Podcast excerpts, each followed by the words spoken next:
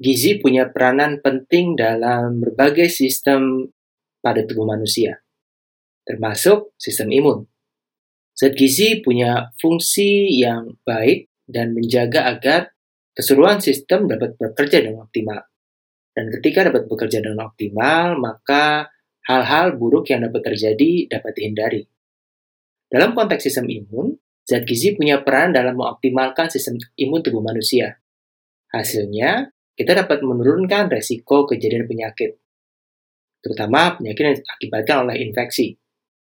Dalam konteks ini, kita akan mempelajari bagaimana kondisi kekurangan gizi dapat berdampak pada kerentanan seseorang untuk mengalami infeksi, terutama infeksi yang sifatnya kronis, seperti HIV, tuberkulosis, atau malaria.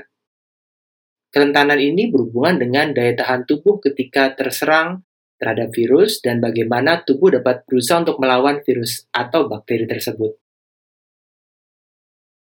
Untuk menjawab apakah zat gizi dan status gizi yang optimal punya pengaruh terhadap sistem imun tubuh manusia, sebuah penelitian dilakukan di hewan coba berusaha untuk menguji ini. Dalam penelitian ini, si peneliti membagi tikus menjadi beberapa jenis, yang pertama adalah tikus dibuat mengalami malnutrisi atau kekurangan gizi. Sedangkan tikus kedua dibiarkan hidup sehat dengan zat gizi yang cukup sesuai pada normalnya.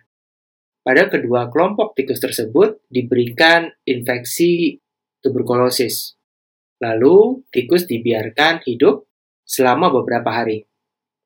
Peneliti menghitung hari hingga sekitar hari ke-80-an dan mereka menemukan bahwa pada kelompok tikus yang mengalami malnutrisi, semua tikus tersebut mati. Dan kematian ini diakibatkan oleh adanya serangan dari tuberkulosis.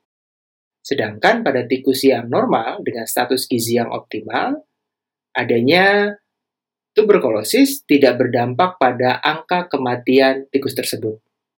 Kenapa? Karena keseluruhan tikus bisa berhasil hidup dalam 80 hari. Dari riset ini ditunjukkan bahwa meskipun kedua tikus sama-sama mendapatkan tuberkulosis dengan dosis yang sama, kemampuan mereka dalam bertahan hidup berbeda. Ketika tikus normal memiliki status gizi yang optimal, maka mereka bisa bertahan melawan serangan dari tuberkulosis. Sedangkan ketika tikus mengalami malnutrisi, pada beberapa puluh hari setelah diinfeksikan, tikus tersebut kemudian mati. Ini adalah peranan dari zat gizi sebagai bagian penting untuk mendukung sistem imun tubuh manusia. Yuk, kita pelajari bagaimana hasil ini dapat dicapai dengan mempelajari peranan zat gizi terhadap sistem imun dan apa yang terjadi ketika status gizi mengalami penurunan. Beberapa penelitian pada manusia menunjukkan ketika anak terutama pada bayi dan balita mengalami kekurangan gizi, terutama kekurangan gizi protein. Hal ini berdampak pada gangguan dari perkembangan sistem imun. Timus mengalami pengecilan atau atrofi, dan hal ini berdampak pada penurunan jumlah sel yang ada pada jaringan tersebut.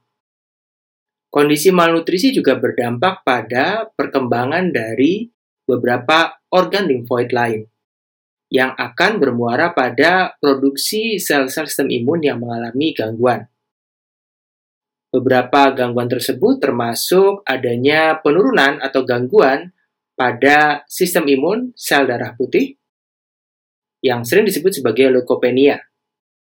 Lalu terjadi peningkatan dari double negatif CD4 CD8 T cell atau sel T yang tidak berdiferensiasi menjadi sel CD4 atau CD8.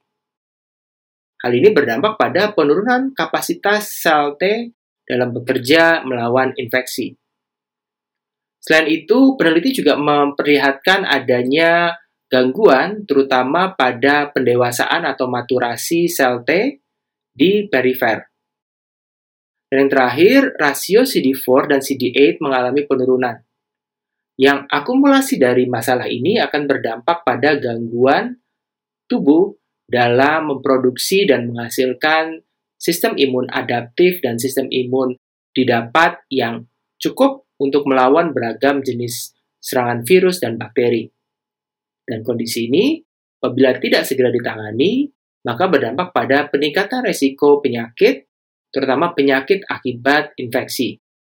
Apalagi ketika anak tersebut tinggal di daerah yang cukup banyak orang mengalami infeksi seperti malaria atau tuberkulosis, campak, dan beragam jenis infeksi lainnya.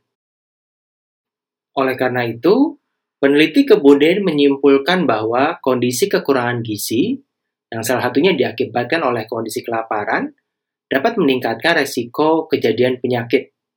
Salah satunya adalah kejadian penyakit infeksi.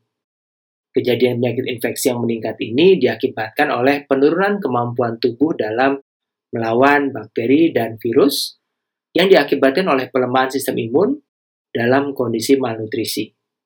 Jadi, alternatif untuk melawan dari serangan virus dan bakteri adalah menjaga status gizi tetap terkendali, tetap normal atau ideal. Tidak berlebihan, tidak juga kurang.